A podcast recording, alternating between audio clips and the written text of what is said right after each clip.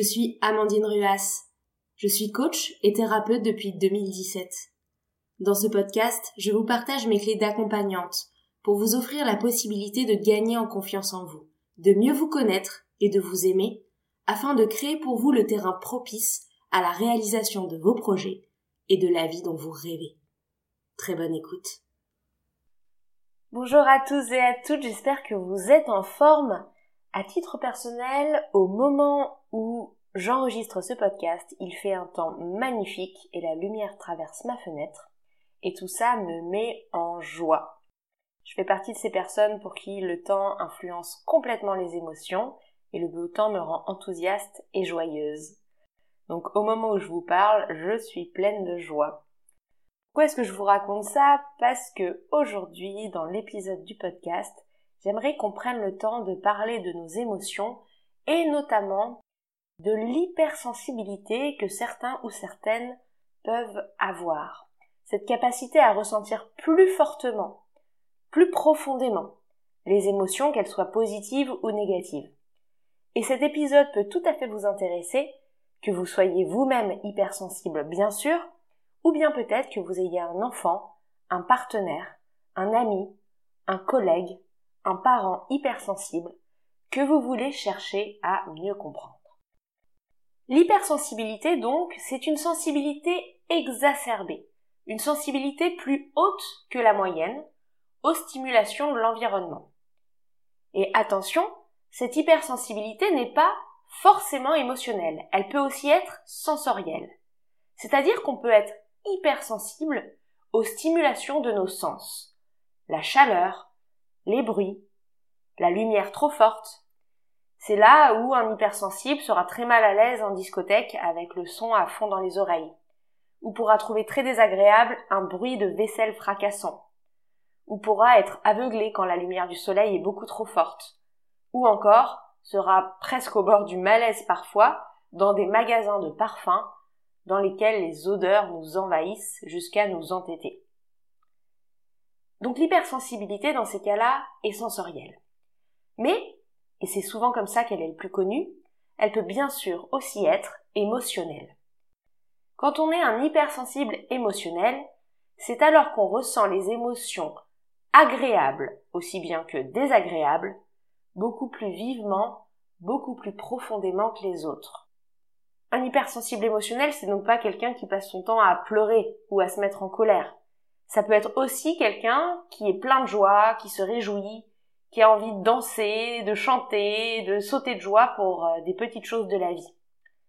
Un hypersensible émotionnel, il ressent donc de façon exacerbée aussi bien les émotions agréables que désagréables. Attention, je veux vous préciser que ce n'est pas parce qu'on est un hypersensible émotionnel que l'on exprime toujours ses émotions de façon exacerbée.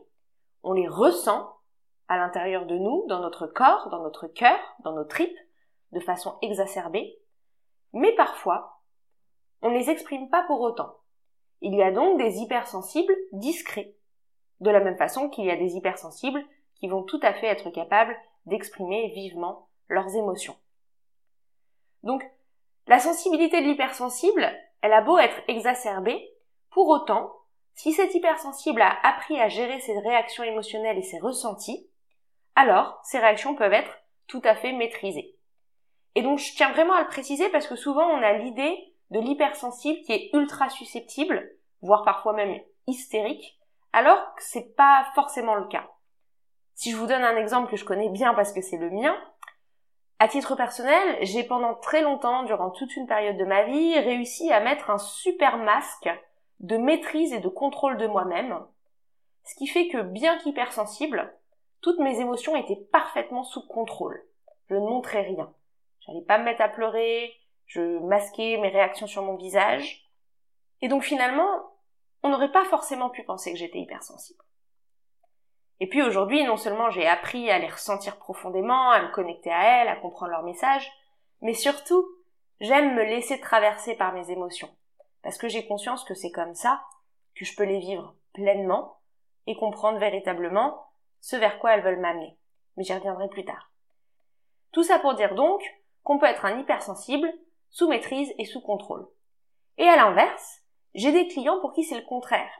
Et pour qui leurs émotions déferlent tellement, leurs émotions explosent tellement, que ce soit des larmes, que ce soit de la colère, que ce soit ce qu'on appelle l'ascenseur émotionnel ou le yo-yo, avec cette capacité de passer de la joie à la tristesse très rapidement, qu'ils ont alors besoin d'aide pour mieux les canaliser, pour mieux les vivre, et aussi parfois pour mieux les apprivoiser en société ou les gérer en société. Cela étant dit, je voulais aussi vous dire que le terme hypersensible, finalement, c'est un terme qui est pas très adapté et qui nous pousse justement à juger l'hypersensible d'hystérique ou d'incapable de gérer ses émotions parce que ce terme hyper en français, il est souvent mal perçu. En fait, à la base, le terme hypersensible vient de l'anglais. Et en anglais, on dit highly sensitive person. Donc une personne hautement sensible. Qu'est-ce que ça veut dire finalement? Ça veut dire que c'est une personne qui a une capacité plus développée à ressentir ses émotions. Donc en anglais, c'est beaucoup mieux connoté qu'en français, avec ce terme de hyper qui peut être mal perçu. Mais je tiens vraiment à le dire, à le marteler si nécessaire, l'hypersensibilité ce n'est pas un problème, ce n'est pas un symptôme, ce n'est pas une maladie, ce n'est pas un trouble de la personnalité. Et d'ailleurs en médecine, il n'y a aucun diagnostic de l'hypersensibilité. Donc c'est tout simplement un trait de caractère, une façon d'être au monde, une façon de ressentir. Et ça peut s'apprivoiser. Et mieux que ça, on peut en faire une force. Et bien sûr, je vais vous en parler. En fait, si on parle un peu chiffres, selon les études, les études des psychologues, des thérapeutes, il y a environ 20% des individus qui sont hypersensibles. C'est énorme, une personne sur cinq. C'est là où on peut dire qu'en effet, si une personne sur cinq est hypersensible, il se peut que parmi eux, il y ait beaucoup d'hypersensibles maîtrisés, contrôlés ou acceptés. Et puis par ailleurs, on parle de plus en plus de l'hypersensibilité. Dans les médias, dans les articles, dans les journaux, en thérapie. Ce qui fait que si pendant longtemps les hypersensibles n'osaient pas vraiment se revendiquer comme tels, aujourd'hui c'est quelque chose qui est davantage assumé, ou en tout cas quelque chose qui est davantage accompagné. Je pense pas forcément qu'il y ait plus d'hypersensibles dans notre société aujourd'hui qu'auparavant. Mais comme notre société est plus consciente d'elle-même avec le développement personnel et spirituel qui est en cours aujourd'hui, comme on parle de plus en plus d'émotions, eh bien les individus sont de plus en plus conscients de ce qu'ils ressentent, et donc mettent aussi des mots sur leur sensibilité. Sans compter aussi que, comme vous le savez si vous écoutez ce podcast depuis un petit bout de temps, ce sur quoi on porte notre regard, ce sur quoi on oriente notre cerveau, se développe. Et donc du coup, quand on apprend à nos enfants, et même aux adultes, en thérapie par exemple, ou ce que je fais en coaching aussi, à reconnaître et à nommer leurs émotions, eh bien ils développent leur sensibilité, ils développent leur capacité à se connecter à leurs émotions. Un peu comme on développerait son odorat quand on est un nez, c'est-à-dire quand on est une personne dont le métier est de sentir les odeurs pour développer des parfums, ou un peu comme on développe sa vue, par exemple, comme on est un pilote. Parmi mes clients, je dirais qu'il y a environ la moitié qui sont hypersensibles. Et pour beaucoup, c'est une hypersensibilité qui n'est pas facile au quotidien. Euh, on va pas se mentir, on est quand même dans une société qui place encore bien trop souvent les émotions au second rang, voire même qui les considère comme quelque chose de faible, de fragile, de négatif. Et encore plus dans le monde du travail où très souvent les managers ou les collègues peuvent considérer que montrer ses émotions, c'est manquer de professionnalisme alors que pas du tout, on peut très bien montrer ses émotions d'une façon tout à fait adaptée au contexte social pour mieux les utiliser comme un moteur dans notre vie professionnelle. Dernier point par rapport aux chiffres, beaucoup de personnes ont l'impression que les hauts potentiels, ces personnes surdouées, ces personnes avec des capacités cognitives plus élevées que la moyenne, sont nécessairement hypersensibles. Eh bien, pas forcément. Et c'est d'ailleurs pour ça qu'on fait le distinguo entre haut potentiel émotionnel et au potentiel intellectuel. Et on peut être les deux au passage. Eh bien, sachez que un haut potentiel sur 5 est hypersensible. Mais tous les hauts potentiels ne sont pas hypersensibles. Maintenant qu'on a posé un peu longuement le contexte de l'hypersensibilité, qu'on l'a défini, qu'on a regardé ensemble quelle part elle prenait dans la société, eh bien j'ai envie de vous expliquer, pour vous hypersensibles, aussi bien que pour vous, parents, conjoints, amis d'hypersensibles, comment est-ce qu'on peut transformer cette hypersensibilité en un magnifique atout de connaissance de soi et de connexion aux autres. Alors la première chose que je voudrais vous dire, c'est que si vous faites partie de ces personnes pour qui l'hypersensibilité n'est pas facile à vivre au quotidien, eh bien il y a plein de façons dans sa vie de tous les jours de mettre en place des petites choses qui permettent de mieux vivre son hypersensibilité. La première chose, c'est que si vous êtes hypersensible, vos émotions sont beaucoup plus sollicitées et les émotions, c'est l'énergie qui circule dans le corps. Donc forcément, vous allez probablement ressentir aussi plus de fatigue, plus de saturation, que ce soit de la saturation de vos sens ou de vos émotions. Et donc très souvent, vous avez davantage besoin de sommeil, de repos, ou en tout cas de temps pour vous. Donc ça veut dire quoi? Ça veut dire que quand on est hypersensible, eh bien dormir beaucoup, c'est pas une option. C'est pas de la paresse, c'est pas un luxe, c'est juste que notre système interne qui est plus sensible a besoin de se recharger plus régulièrement. Et ça faut le donner à notre corps. Parce que sinon, on rentre dans un cercle négatif, un cercle vicieux dans lequel plus on est fatigué, plus nos nerfs sont à vif, plus nos émotions sont exacerbées, et donc plus nos émotions explosent, et donc plus ça nous fatigue, et ça va en s'empirant. Donc pouvoir donner régulièrement du repos, du sommeil, des temps de pause à notre corps, c'est quelque chose qui est essentiel quand on est hypersensible. Et puis c'est pas forcément du sommeil d'ailleurs, ça peut être simplement des temps pour soi, des temps de lecture, des temps de balade dans la nature, des temps où on fait une activité en solitaire, euh, des mots croisés, ou tout simplement on réfléchit, on médite. Et d'ailleurs l'hypersensible est très souvent, bien que pas toujours, hein, attention, euh, mais très souvent un introverti. Et un introverti, pour rappel, ce n'est pas quelqu'un qui est timide, hein. c'est quelqu'un qui a besoin, pour récupérer l'énergie, d'être tout seul. Pour rappel, l'introverti, c'est celui qui, quand il est fatigué, va plutôt avoir besoin de se poser tranquillement à la maison ou de lire un bon bouquin. À l'inverse de l'extraverti qui, quand il est épuisé après une grosse journée de travail, va plutôt aller boire un verre avec des copains. On peut tout à fait être un introverti très sociable et un extraverti pas très doué en communication. Mais l'introversion, c'est vraiment cette notion d'avoir besoin de se recharger tout seul. Et donc l'hypersensible très souvent a besoin de ces temps seuls, ces temps de repli, pour recharger ses batteries. Donc en cas de vague émotionnelle forte pour vous, n'hésitez pas à vous retirer quelques instants. Si vous êtes au travail, ça peut être simplement euh, aller dans une salle de réunion ou, sortir en bas de l'immeuble de votre euh, entreprise, prendre l'air. Si vous êtes à la maison, de vous mettre dans votre chambre pour reprendre vos esprits. Et puis si vous pouvez, pratiquer quelques exercices de respiration ou de méditation.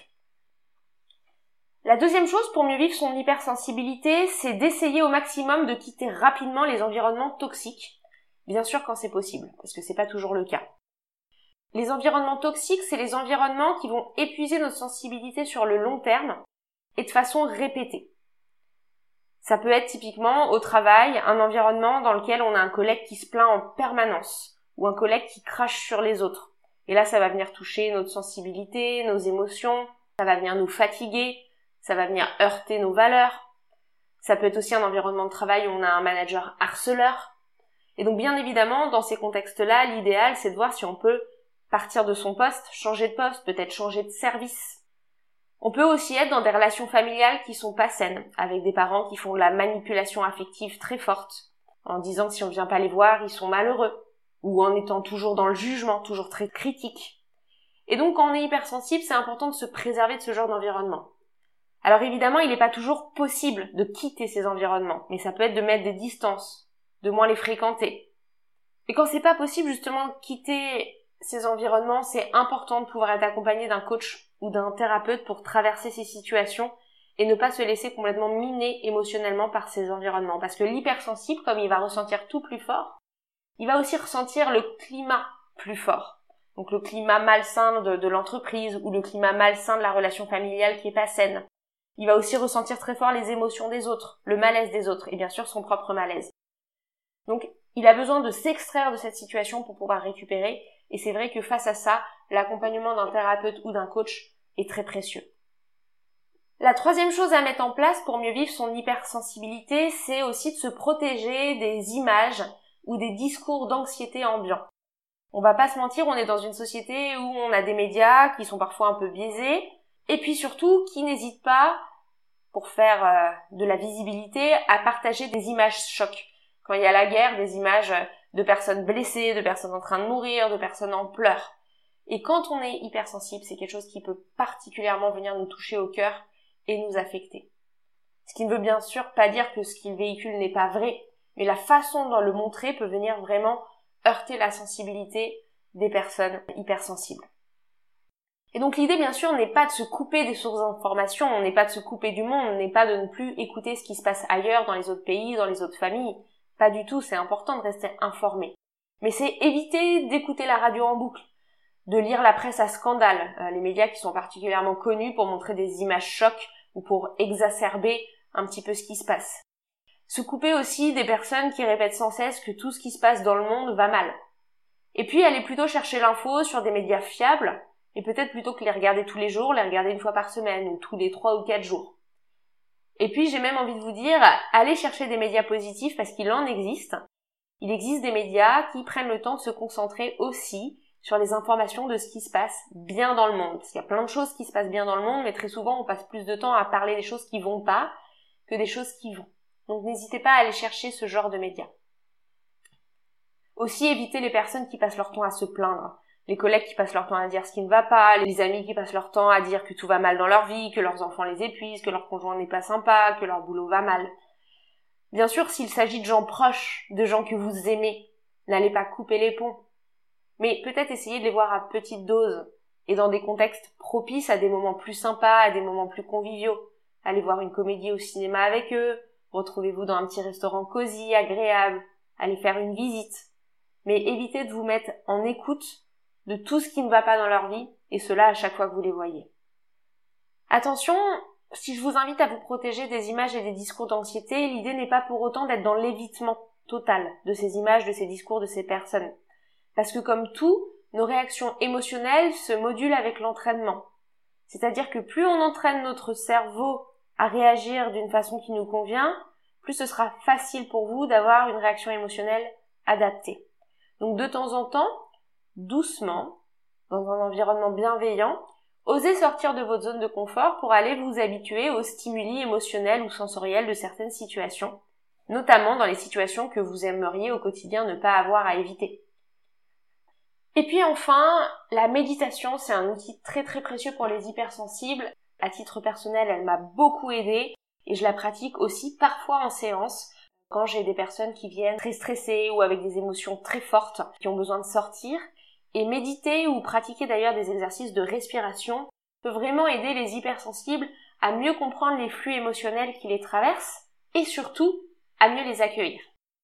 Et donc, vous verrez qu'à terme, ça va être un outil très très précieux pour vous pour moduler vos réactions émotionnelles. Je vous ai écrit tout un article sur mon blog, sur mon site amandineruas.fr sur les techniques de méditation si vous n'êtes pas habitué où je vous explique vraiment comment commencer à pratiquer ce type de techniques et à les mettre en place dans vos quotidiens. Et personnellement, hein, encore une fois, ça m'a beaucoup aidé dans ma reconnexion à mes émotions et cela aide beaucoup de mes clients à évacuer les leurs. Donc voilà pour les petites astuces pour mieux vivre son hypersensibilité et j'ai maintenant envie d'aller encore plus loin et qu'on s'arrête pas seulement à vouloir mieux vivre notre hypersensibilité mais carrément qu'on soit capable d'en faire une super force, un super pouvoir. Parce que vraiment c'est ce qu'est l'hypersensibilité. C'est précieux. Si on apprend à la voir comme telle, si on apprend à l'utiliser de la bonne façon. Déjà, pourquoi l'hypersensibilité est précieuse? Eh bien parce qu'elle vous rend plus empathique c'est-à-dire capable de vous connecter davantage aux autres, de mieux les comprendre, de mieux vous mettre à leur place, de mieux montrer votre capacité à saisir ce qu'ils vivent, à être dans la compassion. Personnellement, sans cette hypersensibilité, je ne serais pas la coach que je suis aujourd'hui, parce qu'elle m'aide véritablement à être à l'écoute des autres, à me connecter à eux. Et puis de la même façon, l'hypersensibilité permet de se connecter à soi-même, de mieux connaître son monde intérieur. Et c'est un super GPS interne pour mieux connaître ses besoins, ses envies, ce qui est bon pour nous ou ce qui ne l'est pas, les environnements qui nous font du bien et ceux au contraire qui ne nous font pas de bien. Et donc, cette hypersensibilité, elle permet une vraie connexion aux autres et à soi-même et puis de façon plus générale au monde. Et ça, c'est un vrai super pouvoir. Un peu comme un sixième sens. Elle permet aussi une plus forte intuition, les hypersensibles perçoivent très souvent les variations d'atmosphère, quand dans une soirée les choses sont en train de tourner au vinaigre, ou quand il est temps de partir, ou quand il y a quelque chose qui se passe qui nécessite euh, de prendre du recul, ou au contraire d'intervenir. Encore une fois, l'hypersensibilité, c'est un guide intérieur. Et donc c'est là où elle devient une source d'intuition. On perçoit aussi très facilement les changements avant les autres. Et puis elle rend aussi plus créatif. Parce qu'on ressent les choses plus fort, on voit aussi des choses différemment, et donc la créativité est exacerbée. D'ailleurs, très souvent, les artistes, peintres, poètes, écrivains, comédiens, sont de grands hypersensibles. Et pour tirer le meilleur de cette hypersensibilité, de cette intuition, de cette créativité, de cette empathie qu'elle vous offre, ce que je vous invite à faire, c'est vraiment d'aller développer vos compétences émotionnelles. Je vous en parle dans l'épisode du podcast qu'il s'appelle Faire de ses émotions des alliés, et je le mettrai en note du podcast pour que vous puissiez le retrouver facilement. Et c'est aussi quelque chose que je travaille très souvent en séance individuelle, au cabinet ou en ligne. Et j'en parle aussi dans le parcours 100% digital de vidéos de coaching sur la confiance en soi, qui est un parcours sur plusieurs semaines, dans lequel de semaine en semaine vous apprenez à mieux vous connaître, à mieux vous aimer. Et il y a tout un module sur les émotions et comment est-ce qu'on apprend à mieux les identifier, à mettre un mot sur elles, à les ressentir, à les repérer dans le corps, à les gérer et à aussi moduler nos réactions émotionnelles. Donc ça c'est aussi quelque chose si ça vous intéresse que vous pouvez travailler via le parcours directement si vous n'êtes pas forcément intéressé par des séances individuelles. Et donc, concrètement, pour développer ces compétences émotionnelles, qu'est-ce qu'on peut faire? Bah Déjà, on peut commencer par essayer de mettre un mot sur les émotions qui nous traversent. Est-ce que là, ce que je ressens, c'est de l'enthousiasme, ou de l'euphorie, ou simplement du contentement, ou de la paix intérieure, ou peut-être de la joie, de l'amusement, de la liesse Quel est le mot juste pour nommer ce que je ressens? Et puis si c'est une émotion désagréable, est-ce que c'est de la peur, de l'anxiété, de la terreur, de l'angoisse, de l'appréhension, du doute? Parce que le fait de mettre le mot juste sur notre émotion, ça va être une occasion pour nous d'être capable de percevoir plus finement et avec plus de nuances les messages de notre corps. Notre corps ne nous invite pas à la même chose, à la même réaction, au même mouvement, si on ressent de la paix intérieure de l'euphorie ou de l'amusement. Et donc être capable de comprendre justement précisément quelle est l'émotion qui nous traverse va nous permettre d'avoir la réaction appropriée. Ensuite, c'est intéressant d'apprendre à les repérer dans le corps et de devenir capable de plus en plus rapidement de les identifier quand elles nous traversent. Ah bah oui, là ça me prend très fort au ventre et à la gorge, c'est de la peur. Ah là oui, j'ai l'impression que mon cœur explose, c'est de la liesse. Parce que les ressentir dans le corps va aussi vous aider à les nommer et donc à comprendre leur message. Et puis, peu à peu, le fait de mieux comprendre, identifier, apprivoiser vos émotions, ça va vous permettre de réguler vos réactions émotionnelles. Réguler ces réactions émotionnelles, c'est de se dire, ok, face à cette émotion intense, quelle serait la réaction la plus utile pour moi?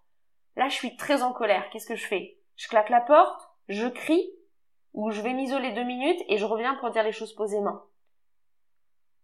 Là, je suis hyper joyeux. Qu'est-ce que je fais? Je saute dans les bras de mon patron pour lui exprimer que je suis trop content d'avoir une augmentation, ou je trépine sur place, ou je ne montre rien du tout, au risque que mon patron euh, ne sache même pas que je suis content. Parce que je me connais, parce que j'identifie la joie, parce que je la sens progressivement monter, je vais pouvoir moduler ma réaction émotionnelle. Et puis, si on peut pas le faire directement sur place, parce qu'au début c'est de l'apprentissage, eh ben comment est-ce que la prochaine fois je peux mieux la moduler? Si cette fois ma réaction n'était pas à la hauteur de mes attentes, comment la prochaine fois je peux mieux la moduler? Ou quelle autre réaction est-ce que je pourrais proposer? Et ça c'est quelque chose qu'on fait très bien en séance hein, grâce aux outils euh, qui s'appellent les outils de psychologie cognitive et comportementale qui permettent vraiment de réguler à la fois notre façon de penser quand on ressent une émotion très vive et notre façon d'agir, de réagir quand on ressent une émotion très vive. Et la PNL aussi, qui est un outil que, que j'utilise, la programmation neurolinguistique, est super précieuse pour venir réguler nos réactions émotionnelles. Donc nos émotions sont des alliés, elles sont précieuses pour nous et elles nous indiquent très clairement nos besoins. Une émotion, elle a toujours un message pour nous, elle nous invite toujours à une réaction, elle nous invite toujours à une façon de nous occuper de nous ou des autres. Et apprendre ça, c'est vraiment apprendre à se connaître et c'est vraiment apprendre à mieux naviguer dans nos ressentis intérieurs et donc de façon plus générale dans nos relations et dans notre vie. Donc en fait, vos émotions, c'est un super pouvoir. Et les ressentir encore plus fort que les autres, c'est un super pouvoir beaucoup plus pointu. Vous êtes doté finalement d'un meilleur GPS interne, d'un meilleur message d'alerte que la plus grande partie des gens. Et ben c'est génial. Donc allez écouter vos émotions pour ensuite mieux répondre à vos besoins. Et puis ensuite, dernière petite astuce pour euh, aller exploiter le plein potentiel de ce super pouvoir, c'est d'assumer votre hypersensibilité. Et oui, vous êtes hypersensible, c'est un super pouvoir, eh bien dites-le, assumez-le, vivez-le, et notamment en environnement bienveillant. Quand vous avez des proches ou que vous êtes dans un environnement à l'écoute ou compréhensif, n'hésitez pas à parler de votre sensibilité. Il n'y a pas de honte à ça, ça fait partie de vous. De la même façon qu'on a des contraintes euh, parfois de fatigue, d'énergie, de myopie ou d'intolérance alimentaire, ça fait partie de soi, c'est pas grave.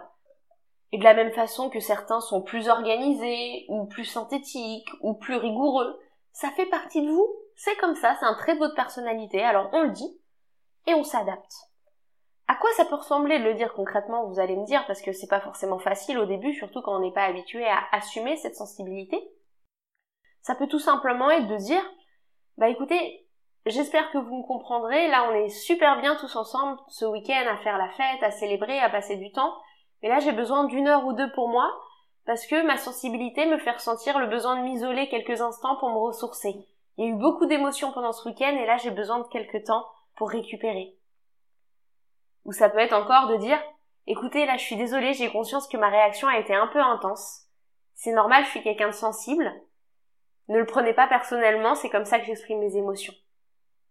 Et vous verrez, les gens vont finir non seulement par s'habituer, si vous le dites, mais aussi même à s'y intéresser et peut-être à vous poser des questions sur votre monde intérieur, sur votre sensibilité, ce qui les aidera d'ailleurs peut-être eux-mêmes à mieux se connecter à leurs propres émotions. En conclusion, j'ai envie de vous dire, n'oubliez pas que la sensibilité, c'est ce qui fait qu'on est vivant avant tout. Les émotions, ce n'est rien d'autre que la vie qui circule en nous.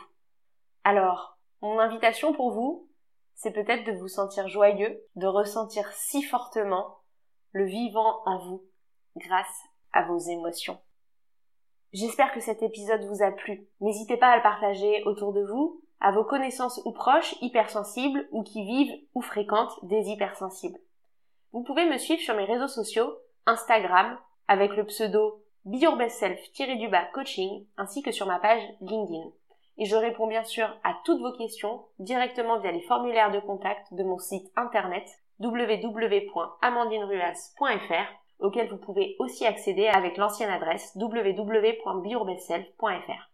Pour un rendez-vous, vous pouvez aussi choisir le créneau qui vous plaît le plus directement dans mon agenda. Je vous retrouve très prochainement en séance ou lors d'un prochain épisode. Très belle journée à vous.